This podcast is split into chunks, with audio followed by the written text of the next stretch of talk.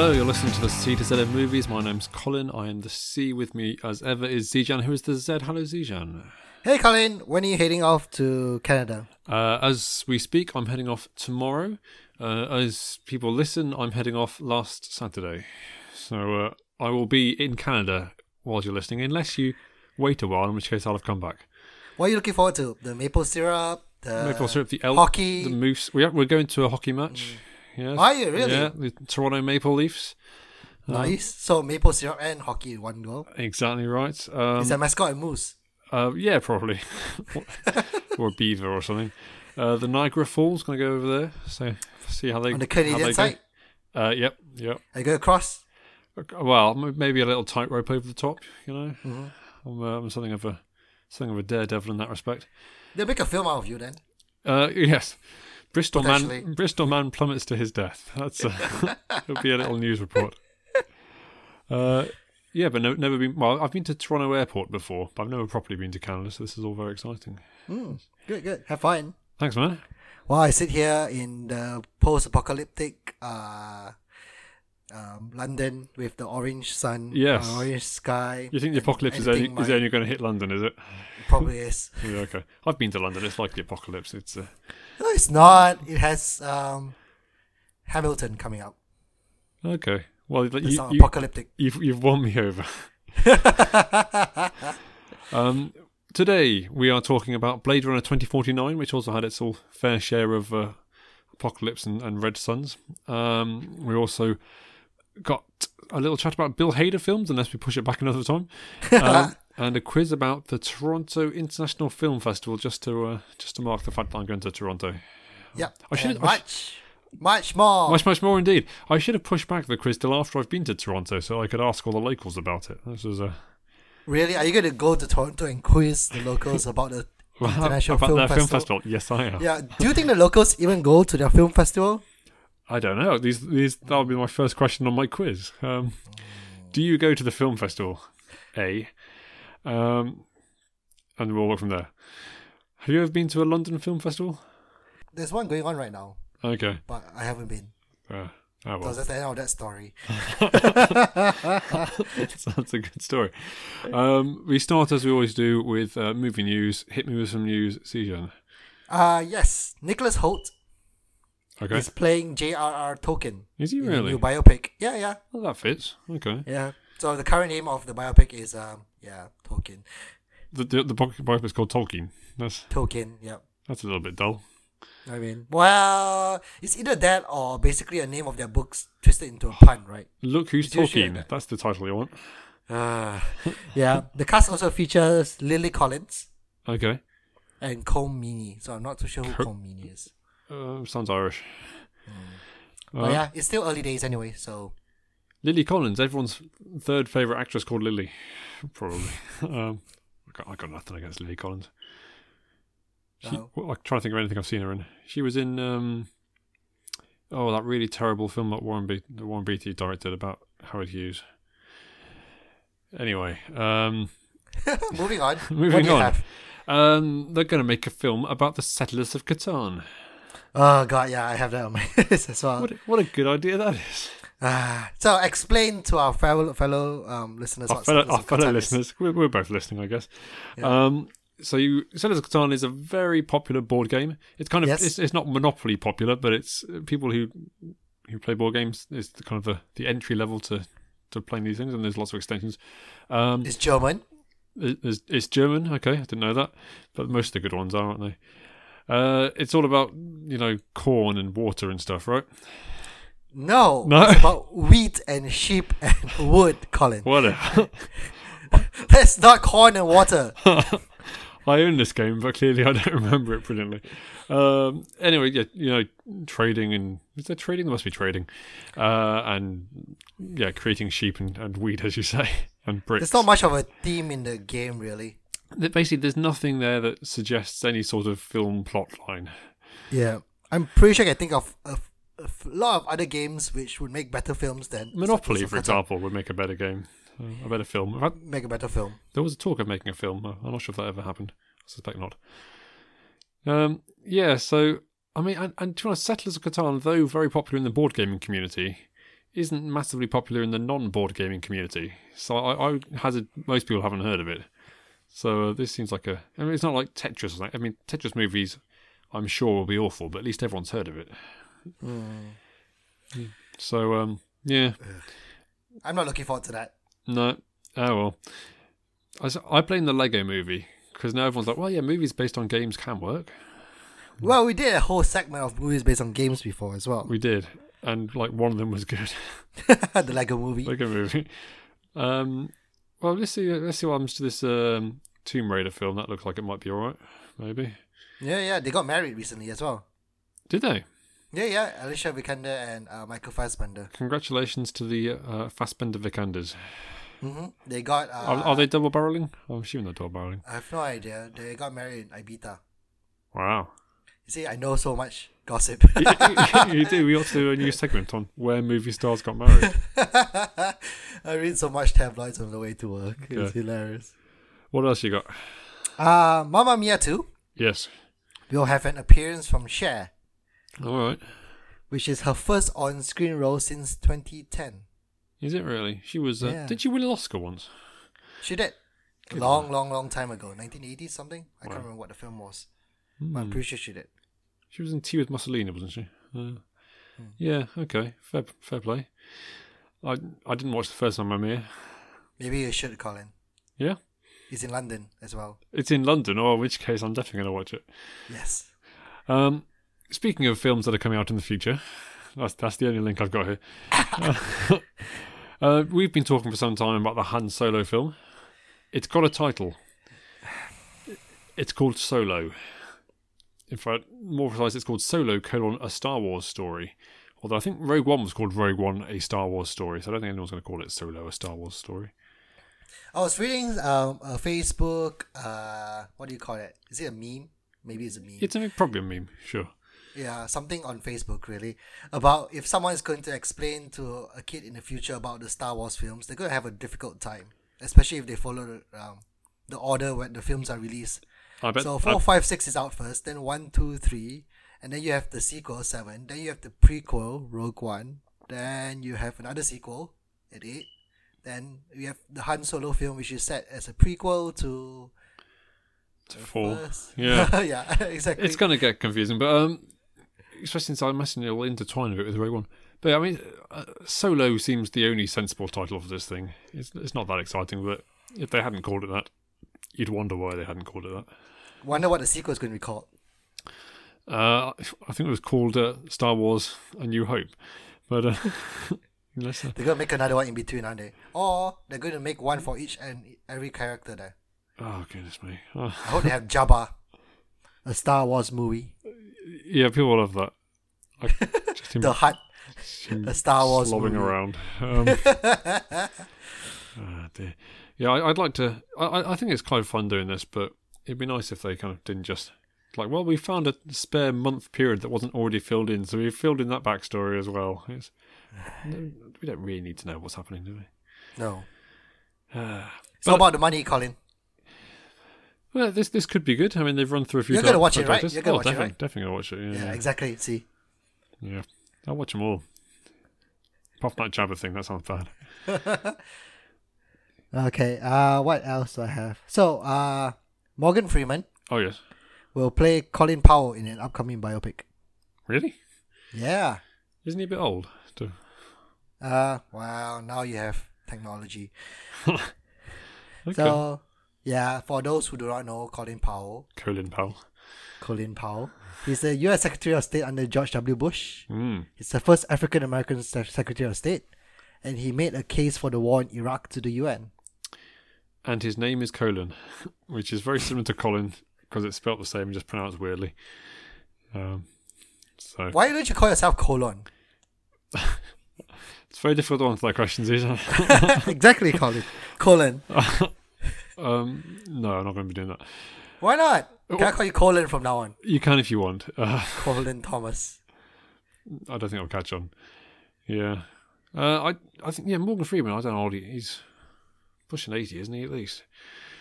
Maybe maybe that's hugely unfair. But he must he must be because he was fairly old before he got started. And most of what Colin Powell did was sometime before he was that old.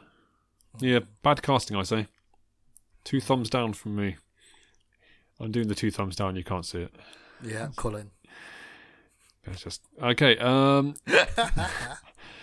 so uh, I enjoyed Creed. You may recall people who've listened to our last episode that I uh, I put it somewhere in my top ten films beginning with the letter C. So I'm looking forward to Creed two, Yep. but a little bit less than I was, um, because it turns out that Sylvester Stallone will be directing it, um, which might seem harsh because he's not terrible, but I I really like Ryan Coogler as a director, and I'm kind of disappointed he's not coming back. So. Uh, so I got announced this time, uh, this last couple of weeks. So Sylvester Stallone directed basically all the Rocky films apart from the best one and the worst one.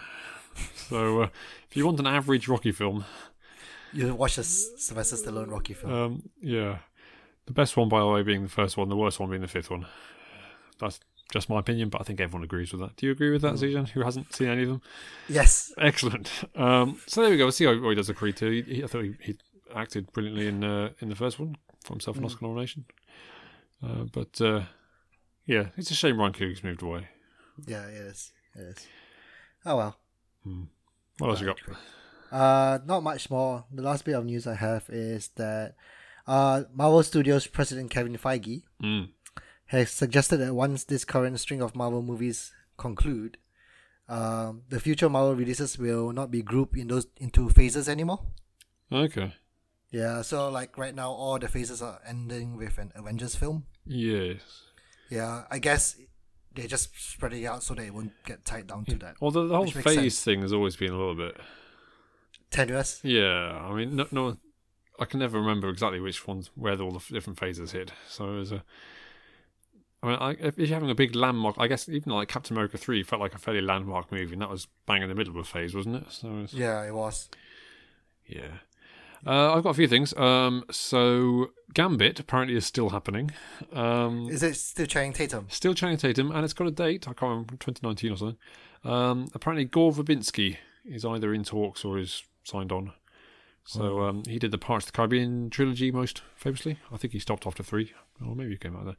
Um, so apparently he's he's in the running. I'm surprised that that is still happening. Um, but hey, I know. I thought it's just gone in the back yeah. book, and that's it. It's just me or Channing Tatum. His neck is much bigger than it used to be. I. I saw some. He works out, Colin. That's what happens when you work out. He does, I saw a picture of him the other day. His neck is as wide as his head. Anyway, so that's probably neck shaming. Um, the Nicholas from Flamel will be in the next Fantastic Beasts film, apparently. Oh, okay. So I don't. Well, I'm trying to remember who Nicholas Flamel. He, he created the Philosopher's Stone. He created or found or something. Yes, he had. He had certainly had the Philosopher's Stone. Uh, Yeah. they, they did say who was playing him, but I can't remember who it was, and I've never heard of them. So, uh, yeah. But there you go. It's nice to see that we're exploring more of the uh, the backstory of the Harry Potters. Yeah, well, just like Star Wars. Yes. lots of backstory to milk. certainly is. Um, I got that Gigantic has been cancelled, which I, I, I think it was a retelling of Jacqueline Beanstalk, and it was Ah, yes, the um, Disney remake. yep, it's not happening, it's gone. Um, and the most surprising news you'll ever hear: Yes. Bride of Frankenstein in Universal's Dark Universe uh, has been postponed Oh wow! What a surprise! after the almost overwhelming success and universal critical acclaim of, uh, of the Mummy. the Mummy. Oh God! Thank thank goodness there is there is you know hope in this world. lad. It's amazing how badly they've messed this up, really. Um, I mean, not all cinematic universes are brilliant, but I mean, I guess the DCE was, was pretty bad after one, but not as bad as this. No, it's awful. Well, Well, good for us and good for humanity and all. Well, it's not cancelled yet, it's just postponed. Indefinitely, hopefully. Yeah, poor old Tom Cruise. Why poor Tom Cruise? He's doing fine for himself. Three films this year. Has he got three films this year? Oh no, The Mummy, American Made, and Oh, yeah, American Made. I saw that. Um, the thing is, none of his films do well apart from Mission Impossible. well, I think he should take a hint from that, right? Uh, yes, in fact, he's probably not too because Mission Impossible's not coming out till next year, is it? So, Oh, is it? Oh, oh, I think. poor Tom. yeah. Yeah, well. Uh, we move on to our, our famous segment to see or not to Z when we talk about To a film see or not to see. which you have seen and tell you whether you should see it or not see it. Uh, have you seen a film in the last two weeks, Season? Yes, I saw the Snowman. Did you? Yes. That's a surprise. That, is it, it's fairly uh, macabre, isn't it? Uh, it's a thriller. Uh, well, yeah, a little bit. It's like the girl with the dragon tattoo, I guess. Okay. Yeah. Um, for those who don't know, it's uh, a show starring Michael Fassbender and Rebecca Ferguson. It's based on a book by Jo Nesbo set in Norway, and it's about a serial killer who goes about killing women, and his signature is that he leaves a snowman after he kills people. Why wouldn't you? Yes. Um, so the film itself is uh pretty bad. Yeah. Yeah, yeah. I mean, yeah. I think they they had interviewed the director who was trying to explain what happened, what went wrong with the filming. My of the- film is really bad, as you say. Yeah, yeah. They actually did an interview about him. He he acknowledged um how bad the film was. Wow. Yeah, yeah. It's, it's that bad. Well, I did see. I saw a quote saying that um, he didn't film all the script or something. yes, he didn't film all the script. That's what That, he's that saying. feels like right a now. rookie mistake. I know, right? I mean, if you're a director, that's what you should do. Like, oh, there's another page. Oh man, this is embarrassing. Yeah, so so because of that, the editing was very bad. So you do not know why things are happening the way they are. Some stories get cut short very quickly because I guess they didn't film the other parts. and it's just uh I mean, if you watch that you think like the Norwegian police force are like the dumbest people ever as well. Right. Because Michael Fassbender is plays uh, some detective who there's quite a lot of books by Jo Yes. Nesbo about this detective, aren't there? Yeah, It's not but really, not really my thing. Yeah. I don't know. I don't think this will kick off this universe Okay. now. Whenever I see the name Jo Nesbo, it always looks like Jones Bow. That's uh, that's my my comment on this. Okay. So would you you, you wouldn't recommend that our, our listeners watch that one then? no, no. Well, I I, fell asleep halfway through. I also have a film that I'm not not recommending, um, which came up on uh, on Netflix. And funny you should mention Girl the Dragon Tattoo actually, because um, it starred the, the actress from that, Noomi Rapace. I think. Oh, I know this one. Is this the one about Monday? Yeah, what happened to Monday is what it's called. So I thought it was quite a fun concept. So basically, it's set in this A bit ludicrous. yeah, it's set in this future world where you're not allowed to have siblings. So it's kind of the one child policy, I guess. It's not that crazy. Um, what the crazy bit is that there are seven identical sisters, um, all played by Noomi Rapace. Uh, when they were kids, their their father, played by Willem Dafoe, I think, from right, um, basically doesn't want them to be. Well, what, what what they do is actually freeze them. So they say rather than killing them, just say, well, we'll freeze them, and we'll once we've figured out what to do about this, we'll unfreeze them in the future. But he doesn't want that, so he gets all seven of them, and they all pretend to be the same person basically, and they hide away, and they get one day each. Hence why they're named after the days of the week. I thought Why didn't you like it? basically that, that sounded quite fun to me, but the, the it was I, I should have known when it said um, strong violence or something, which I, again I'm not too concerned about. But it basically was just played as this action thriller as opposed to any kind of interesting ideas. So people kind of find them out and just get shot all over the place. It's just lots of shooting and attacking and very little character development. Although, so there's seven different versions. Like some of them have got like blonde hair, some of them, um, you know, dressed differently, but they don't really have any characteristics um, other than this is the blonde one. And I, I really don't think Noomi Rapace was was brilliantly cast in this one. To be honest, I don't think she did very well. So um, yeah, fun idea, but poorly executed. I thought. Oh well. So two films not to watch. Um, Yeah, that's all right. We, we save our audience time. We do, we do indeed. Uh, and we move on to the main segment today, where we are talking about Blade Runner 2049. Um, as ever, when we do these things, we will talk about it without spoilers. We will say spoilers. We will talk about it with spoilers. And You then, know when we talk about spoilers. and then we'll stop talking about it. That's that's how it's going to work.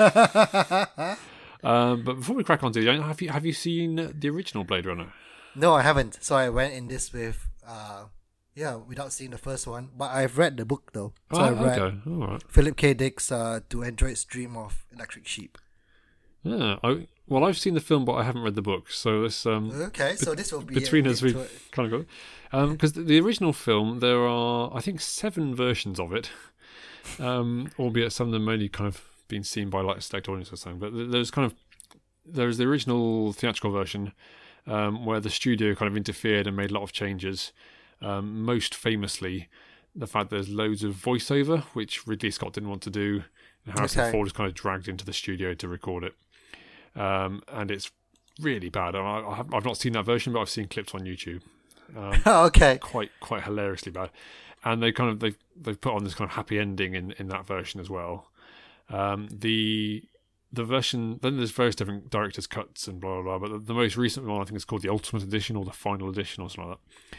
Uh, and I think it's generally regarded as the one you should watch, and that got rid of all the narration and it got rid of the happy ending, and and that's the one to watch, I would say. Hmm. Um, but here we are, 30 years later, in Blade Runner time, and it's all going on. But uh, what did you think? Good, bad, Um. Bladey? So well, we should give a gist of the plot anyway. Oh, that's to a good idea. Go for it. fellow um, viewers. So Ryan Gosling Yes. Uh, plays K in this. He is also a Blade Runner. So this film, if you listen to our previous podcast, this film is set 30 years Yes. uh, in the future of the first Blade Runner. or if you listen to the fact I said that 30 seconds ago. But yeah, Oh yeah, you always say that. and I keep forgetting. oh, I don't. I don't pay attention. it's very true. Yes. Uh, so he, he he is a Blade Runner. Um, and Blade Runners are people who retire replicants. So in this post, uh, in this this world that Philip K. Dick created, replicants are essentially androids, I guess. yep. Yep. Yeah, um, robots that look like humans. They they um they behave like humans. Um, and the reason why they got retired in the first place is because they went rogue, right? They stopped listening to commands. And, and to be clear, retired means they get killed. It's not a They kind get of killed. Yeah. Cozy retirement home. is just so yeah. This he's doing the same job that Harrison Ford did in the original. Basically, he, he was a he retired. Yeah, to be honest, I can't see any rationale for why they're called Blade Runners, other than the fact that Blade Runner sounds pretty No. cool. But uh, I I, can't even remember whether in the book they were called Blade Runners as well. think That's they the thing. are. I think the Blade Runner was a phrase that was used for something else, and that Ridley Scott, whoever, thought, oh, that sounds cool. Let's just use that. Um, yeah, because I'm pretty, I'm pretty sure I went through the entire book looking for that word. I was like, huh. So Philip K. Dick has got some terrible titles. uh, Do androids dream of electric sheep is a terrible. Anyway, well, it's like a well, that's because sheep was uh, live animals were a commodity yeah, and okay, they're rare. So most people do not have live animals; they have robot animals instead. very true, very true. Yeah, so I guess that was where the gist was. So, um, basic plot of the film was that I think I can explain that K at the beginning he found the body of a female replicant. Hmm. Follows uh, that story. the kind of there. clues because it's, because it's as you say he's retired but it feels a bit like a detective and, and the first one feels quite like a detective story in some ways as well so it, it it's a bit reminiscent of things like the Maltese Falcon or else where um, it's kind of a film noir uh, detective I think the voiceover was an attempt to kind of match that kind of I knew she was lying to me but I decided to follow where she went and this, this kind of thing with um, just kind of seeing what or he- hearing what the, the main character's doing and this it didn't feel quite the same but it, it was following that kind of detective concept. Um, so, so I know we're not, we're not going to talk too much about the original because you haven't seen it, but I think you can't really talk about this one without talking about it. Um, I, I definitely recommend watching the ultimate version. I think it's funny. It's it's a very um, atmospheric, thoughtful kind of sci-fi. I think when I first watched it about a decade ago, I was kind of I'd seen Indiana Jones, I'd seen Star Wars, and I was I was kind of expecting a kind of fun romp type thing, and, it, and it's nothing like that. It's very I say it's got more in common with the old film noir than it does with with a Star Wars. Um, the the music is, is incredible in the first one. It's it's very um, distinctive by, by a guy called Vangelis, and I think it's probably the most distinctive thing about it. Even well, apart from I guess the um, maybe maybe the visuals, which were very influential in in sci-fi films and, and elsewhere. Um, so that's probably so. So, so did did you get what was going on in this one, having not seen the original? Uh, I believe so, because um, as I said, I, I read the book, Yeah, of course. so yeah, yeah, which so- which does follow closely. It diverges a little bit here and there, but it follows a bit. Um, so I actually enjoyed this film a lot. okay, Yeah. Um. That's good. Yeah. Why don't you? Did you enjoy the film? Uh, I did, but you and I might be in a. Actually, uh, people who've seen it have enjoyed it. Um, but Yeah. it's it's done surprisingly badly at the box office. I know it's it's now treated as a flop Yeah, which I right think now at the moment. I don't think it's gonna. It's not. It's not a kind of John Carter type flop, but uh, it's not done as well as hoped. I think. Yeah. Yeah, yeah. I, I I just love this film. Um. Okay. Yeah, I, I just love this film. I, I it felt a little bit long at bits. Yeah. It's a very long film, by the way. it's a very It- very long film. Long-term listeners might be familiar with my my rule that no film needs to be longer than two and a half hours. Yeah, Uh, this is definitely longer than two and a half yeah, hours. this is two hours forty-five, I think, or something like that. So um, Yeah, it's an incredibly long film. But I think um so let's start with um Kay played by Ryan Gosling. I think Ryan Gosling did a very good job in this. yeah, I'm never a big fan of um, him. I mean, he's okay to me, but I think he was really good in this. So I think it's very um, diverse kind of uh, actor in that he can cover all kinds of genres. Like so, obviously La La Land to start this year or the end of last year with this kind of comedy, well, yeah, kind of light-hearted musical. But then he's done things like Drive, which I know a lot of people love, um, where he's playing the hard type. He's played more comedy roles, things like Crazy Stupid Love. Um, I thought he was really good in, in Gangster Squad. I know not everyone agrees with that. Things like Half Nelson, which is breakout drama. So kind of any any genre on the rom com, the Notebook. I, I think he's he's solid in any of them. I, I, Yeah, he is. I'm a fan. I think yeah, I'm a fan of his. He'd be, He said um, Harrison Ford is back. he is less so than I was expecting. Um, yes, like I, I felt like I could do with him not being revealed in the poster. Okay. Cool. Yeah, I mean, like it would be fun to see him come out at the end. That's because his bits weren't that Hmm. meaty. I get he he does drive the plot Yeah. at the last I think third we- of the film. We've got a problem here, I think, that pretty much everything in this film was a spoiler. Um, yeah, I know. because they, they did really good job actually in not giving things away. So Yes. they had quite a lot of trailers or posters, or whatever else. But going in, I couldn't have told you what was going to happen, and that, that's surprisingly rare these days. Um, a lot of films are going like things, even things like Thor Ragnarok coming up next next time. I can tell you the, the, the plot of the first half of that film straight away. Um, whereas, yeah, Blade Runner, yeah, we kind of we knew that he was that Ryan Gosling's character was a, a, a retire was a Blade Runner. I mean, you Harrison Ford was in it. I just say, I mean, I can see why you might not want to know that. I think they were he was the part of the the big draw. I mean, obviously, it didn't think, work brilliantly, but I think they were hoping people would want be more likely to want to see it because he was in it. it could be because I've not seen the first film either as well, so it Right. doesn't really make a difference to me. Um, Yes, I think because I say the first one is good, but it, it took a while to grow on me, and I- I don't think it is as loved. Well, it's definitely not as loved as Star Wars and Indiana Jones. Um, maybe it's probably on a level of Independence Day, that kind of thing. So, so I can see why it didn't bring in as many people as it was hoping, because it, it did pretty badly in the cinema, the first one actually. Um, so it's not a big surprise, perhaps. yeah, I think so. I want to tell you how much I like this film, but it's very difficult for me to tell you without going into spoilers. I find I'm finding it right now. Yeah, I think we should probably uh, go fairly quickly here. I, I will just say, in terms of um, visuals, I thought it was absolutely beautiful film. One of the most- Yes, it is. Yeah. God, it's gorgeous. Like honestly, the the the camera work is astounding. Yeah, so there's a cinematographer called Roger Deakins um, who's behind this, and there's been a bit of a campaign recently online that he because he's never won an Oscar, but his work has been is so so good, and I, kind of, I recommend people looking at on um, kind of YouTube. So there's compl- compilations of what he's done. He's done things like Fargo, Shawshank Redemption, Sicario, and uh, I think he did No Country for Old Men, uh, and just so many beautiful shots. And you think how? And fairness, I don't know what he was up against in those years.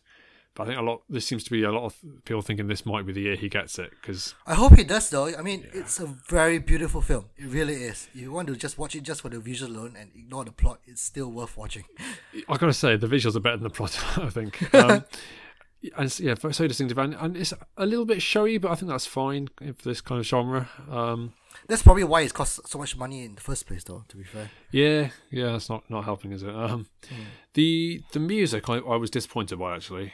Um, I don't know what you felt. So I saw sort of um, my friend, your friend Jenny, and, and she kind of commented that a lot of it was kind of the heavy bass kind of kind of thing going on.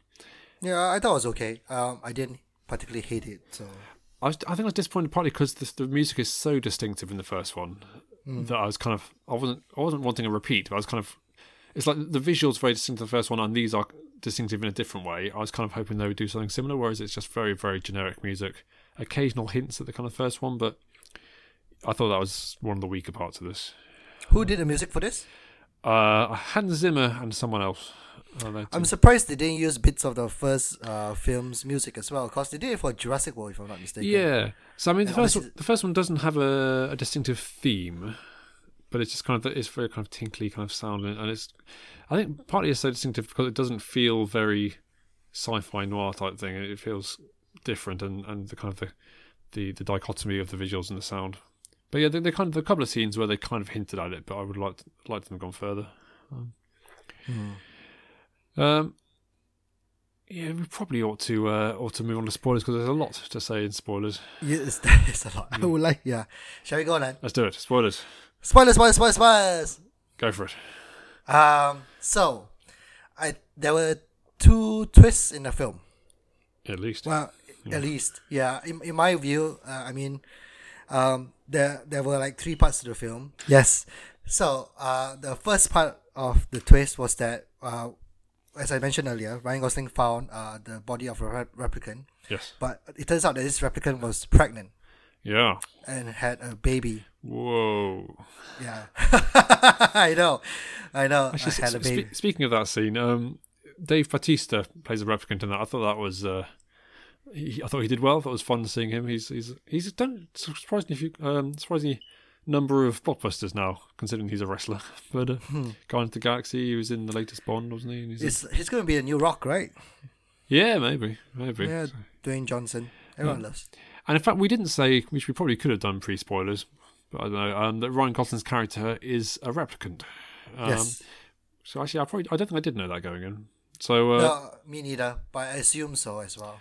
Um, and interestingly, sorry, I, I know I'm cutting off your train of thought, but interestingly, um, replicants, everyone can tell they're replicants in this by 2049.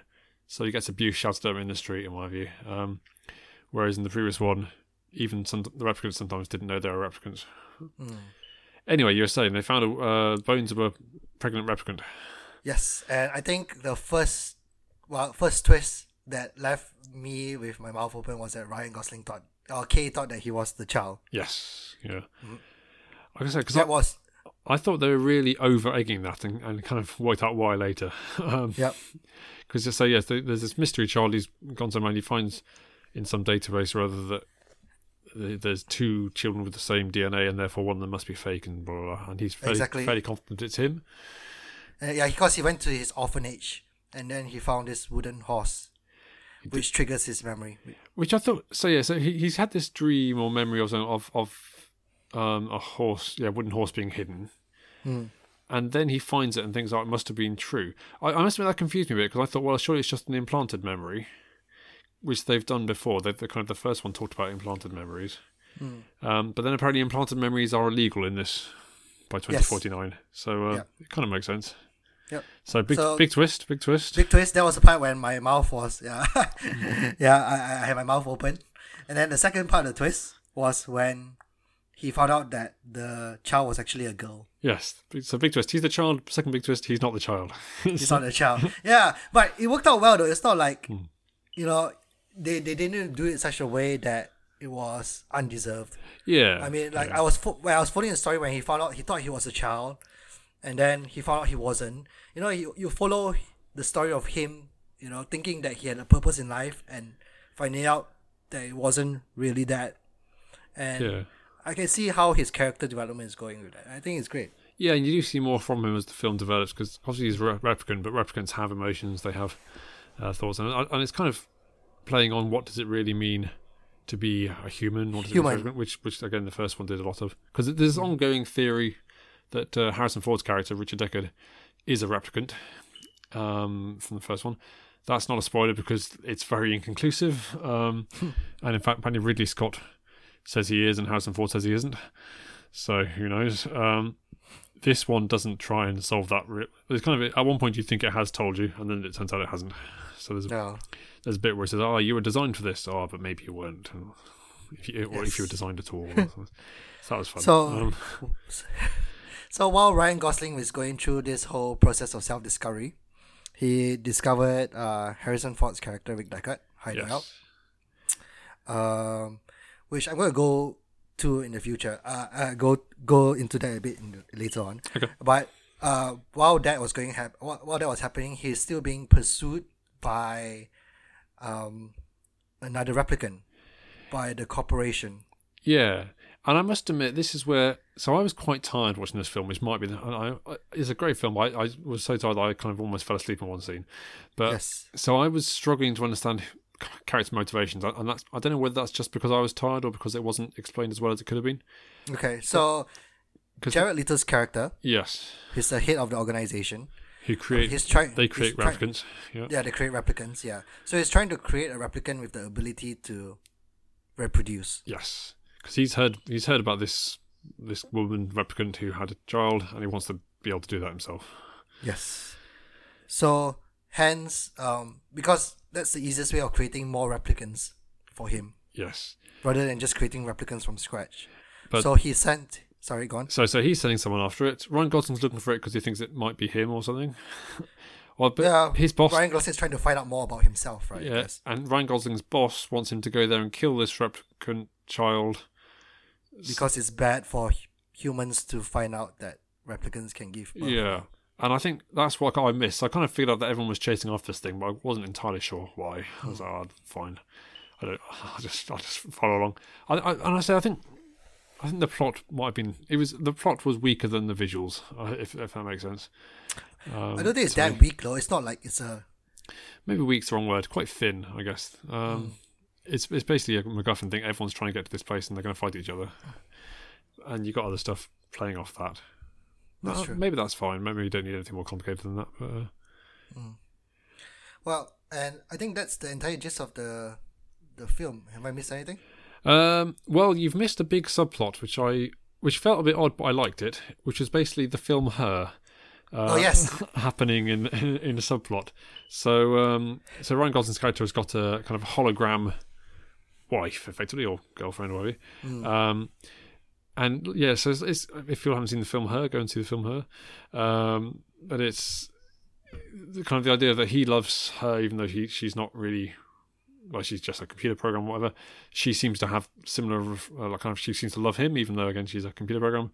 And maybe I guess that all feeds into the what is Well, that's the whole idea, right? what yeah, is what real, what is what is yeah. life. Yeah, yeah. Um, so I enjoyed that subplot. I, I say even the they had a, another bit where basically she hired hired another like someone with a body. So in fact, it was a replicant, but someone with a body to kind of take her place, so that he could That physically touch reminds her. me so much of her. Straight from her, yeah, yeah. Yeah. that's definitely from her. I was like, whoa, this is from her straight. it reminded me from.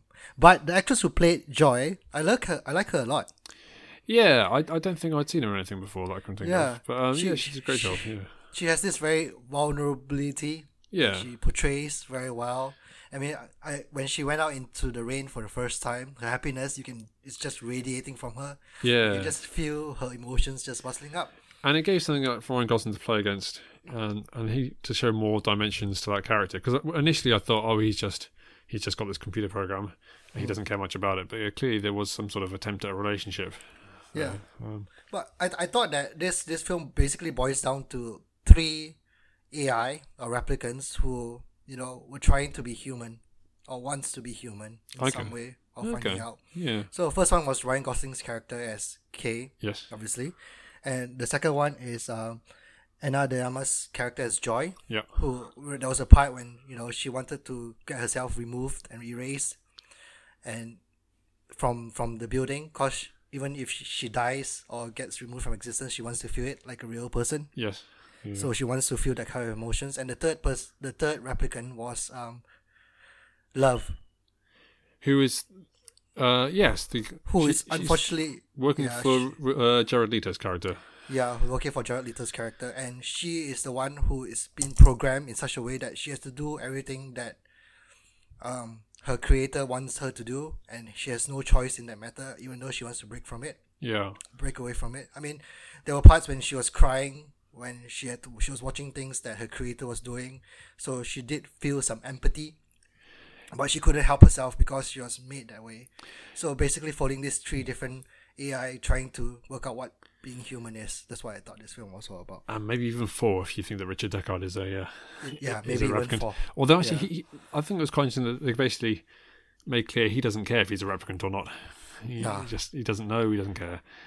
Um, what we haven't said is is that the, the, the body that was found was Rachel's body. Um, Rachel being uh, the replicant from the first film that uh, Richard Deckard ends up with. which is, by the way, a really weird. I don't know what it's like in the book. A really weird kind of love plot because basically, yeah, she, they discover that she's a replicant, like kind of the new generation, really good one. He then effectively rapes her um, off camera, but you can kind of tell what's going.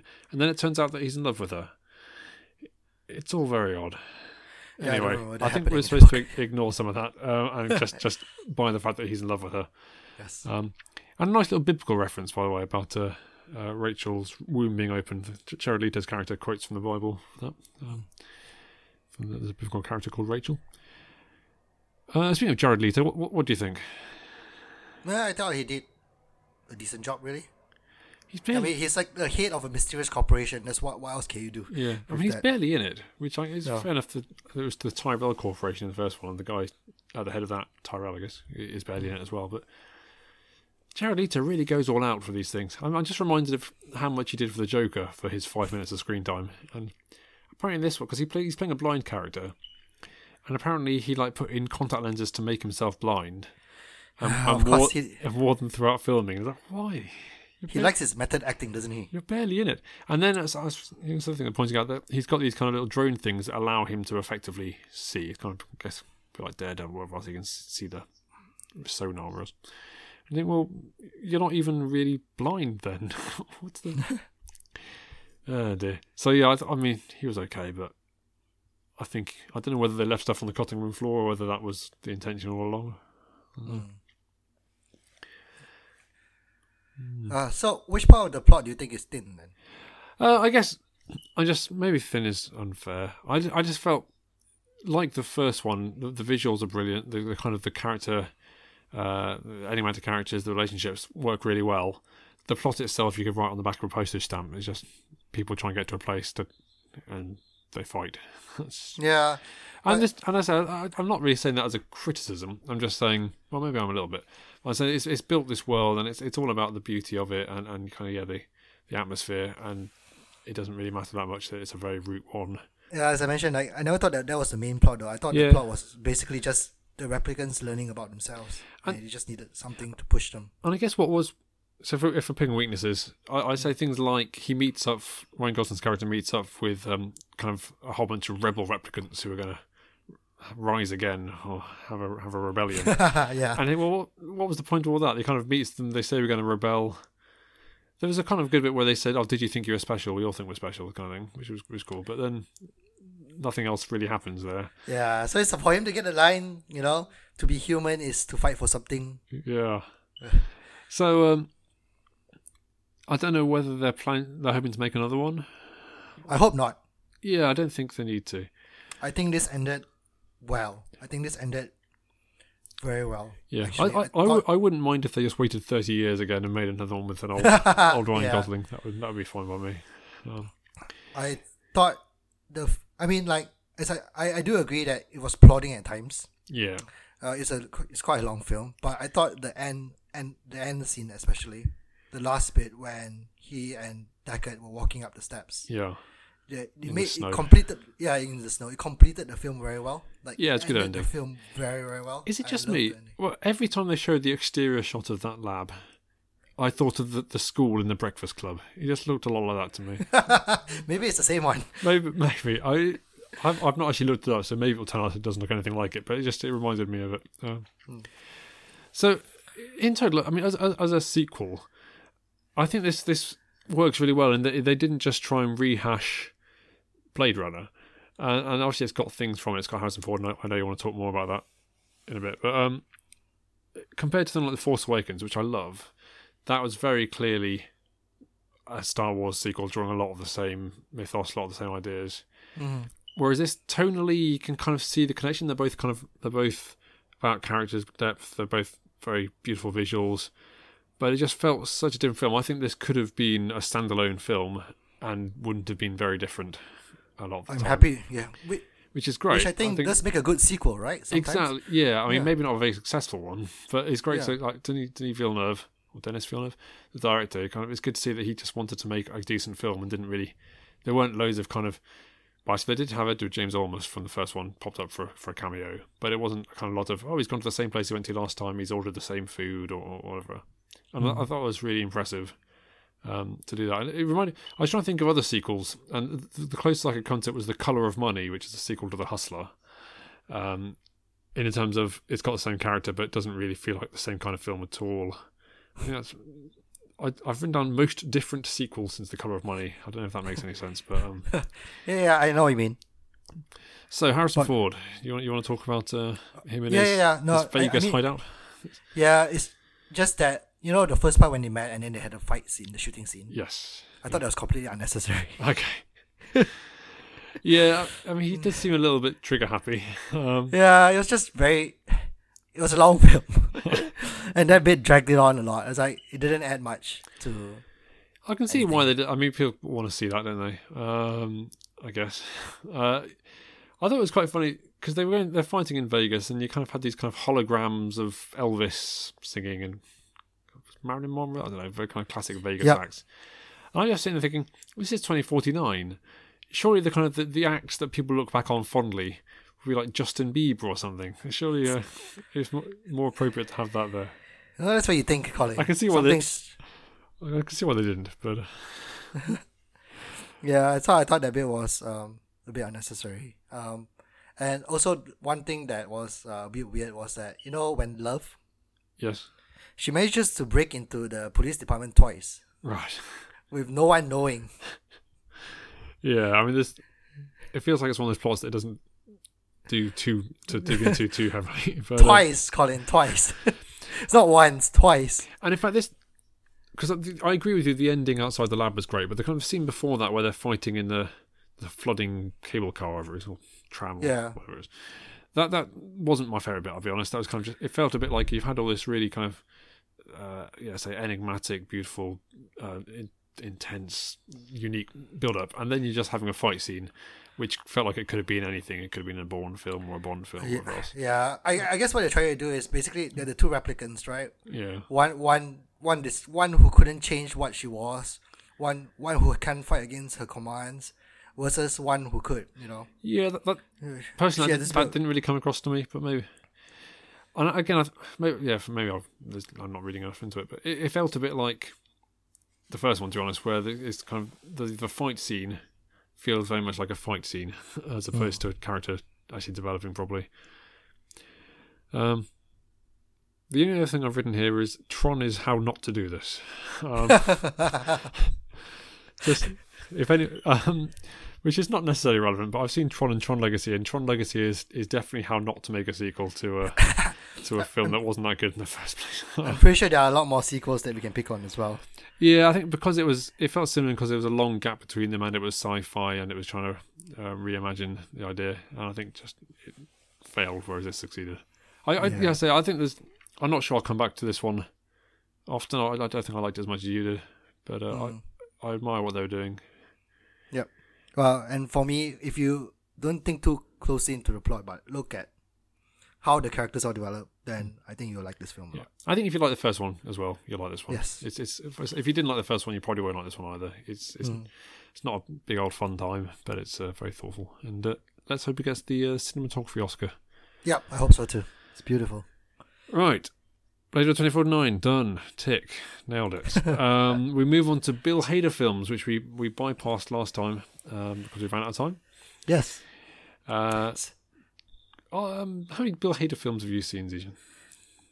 Quite a few, surprisingly. One, Yeah. two, three, four, five, six, seven, eight, nine, ten, eleven, twelve. I've seen 14, but to be honest, almost all Yeah. of them I didn't know he was in them. Um, That's the thing. He doesn't really star in many of the films. he does a lot of voice work. He seems to be the go-to guy for in for kind of voice work where is not that distinctive. Uh, he's very professional, but not necessarily notable. Uh, Yes, and hence that's why I chose my favorite film of Bill Hader Oh yes. as the one that he has a more prominent role in, Okay. which is Inside Out. Okay. Yeah. That's Yeah. so. That is some distinctive voice work. Yeah. Yeah, that's that's voice work, and he had one of the main five emotions anyway. So I guess that's better than some of the others I have on my list. Which one was he? He was fear. Yes, of course he was. Yes. Yeah. Yes. So, uh, my favorite film is Inside Out. It's a Pixar, so no surprises there. Nice. But Inside Out is is more than just you know a standard animated film. It talks it tells the story of um, a little girl and her emotions, and if you put it off as you know a cheesy, uh, cheesy story, it's actually quite mature. It's very mature. Yeah. Yeah, it deals in like loss and you know depression and very dark themes like that, Hmm. and it's Hockey. surprising. Huh? Sorry. Hockey. Yeah, hockey. and yeah, and it's really, it's really great. Yeah, I mean, it's classic Pixar, isn't it? In terms of uh, it, it's fun, it's light, but it does have some very deep themes to it. Um, Yeah, I cried twice in that film as well. so that goes to show how it's a, good film. And it's a good Pixar film. yeah. So You've uh, seen it, right? I have, yeah. No, it's it's it's a it's a good one.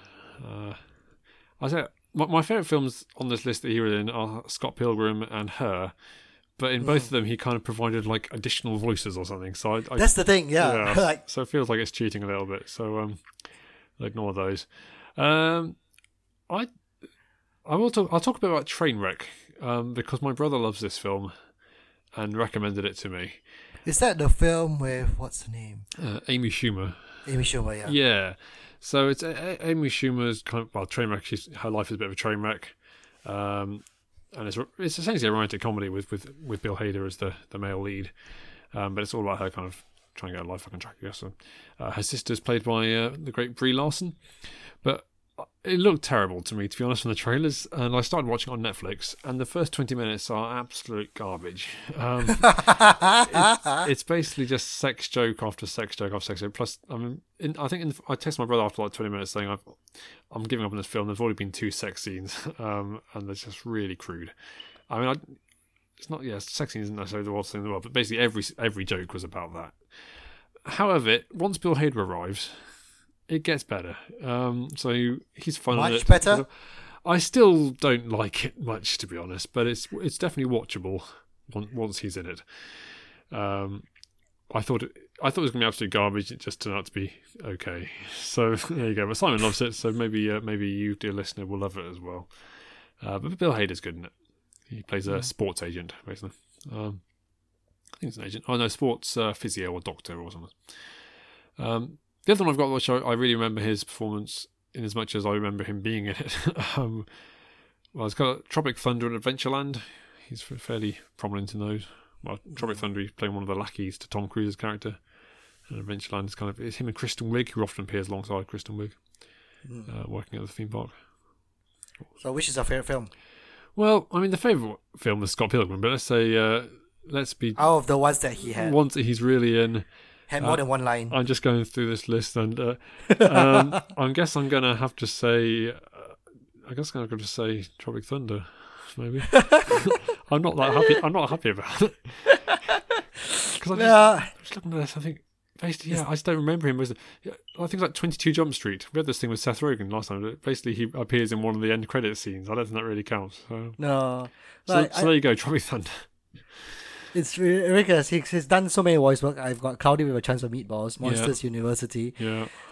Finding Dory. Yeah, Men in Black but I don't- Three. I don't know if that was voice work or, or whether he actually. I don't remember what he did in it, but uh, he was in. Star Trek Into Darkness. I think that was voice work. Yeah, Yeah. I don't remember him much in any of these. This is the thing, so I had to go with Inside Out, which luckily enough is a very good film. there you go. Um, who are we doing next time, Zijan? Uh, because I saw her recently on one of the talk shows, uh, Julia Roberts. Ah, type, type, type, type, type, type. Excellent. It feels like the kind of uh, actress we, we should have done already. Yeah, I know. I look forward to. Uh, I look forward to talking to Julia Roberts films. And singing Pretty Woman. Yes, almost inevitably. Uh, we move on to the quiz, which, in honour of my trip to Canada, is uh, about the Toronto International Film Festival. You are doing very well in the quiz recently, Zijan. Three on the bounce, I think. Yep, So I think we're level for the year, aren't we? Yes, we are. Oh dear. And, well, we'll see how this That's what happens when you increase the difficulty of my questions. Yes. Well, good luck with this lot. Um, so uh, I'll go first. Uh, nice, easy one for you, Zijan. In what year was the festival founded? 1976. There's a man who's done his research. Good Yes, work. this Yep. morning. so, question one, which is an easy one as well. Where is the Toronto International Film Festival headquartered? Is that easy? I don't know. I thought you would do some research on this. It feels like the answer is Toronto.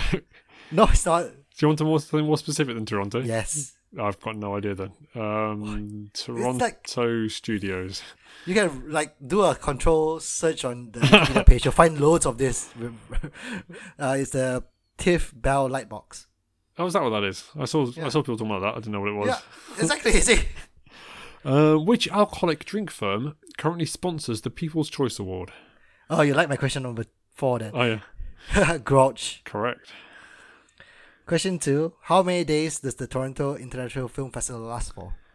Oh, I have no idea. Um, I would say it's probably twenty-three. Eleven days. Oh well. This is- uh, question three for you. Which 1981 sporting film was the first to win both the People's Choice Award and the Oscar for Best Picture?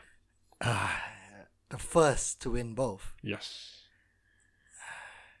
When was this? What year? 1981. Oh my goodness. I don't know. What's this? Uh, Chariots of Fire. Oh. Oh, cool. I didn't know that. Yeah. Uh, question three. In which year was the film festival? Um, in which year Yes. did the film festival change its name from Festival of Festivals? Oh, I read that. Um, ah, did I read that? I'm going to say it was quite early. I'm going to say it was 1984. At ten years, and you're there. Ah, disappointing. 1994. Um, which film won the 2017 People's Choice Award? Uh, I've read that it's the three billboards outside Ebbing, Missouri. Very good. Okay, well you've already won, but let's keep. You're doing far, Question? doing far too much research. I need to catch up, man. Question four, which you know the answer to, is is it um, Grolsch? yeah, uh, I was wondering what it was, but it's a brewery. okay, cool. Yeah, it's fine. Oh, okay. Um, question five for you. Um, which Western was chosen as the opening film of the 2016 festival? A Western. Uh, tw- 2016. Were there any Westerns last year? There has to be. There was one. Oh. There was one that opened the Toronto International Film Festival. Oh, thanks, Colin. Is it a Canadian film? I can't possibly tell you. Yes, you can. No, I don't know. Why is it? So we did a we did a podcast episode on it. It's the Magnificent Seven. Ah, dang it.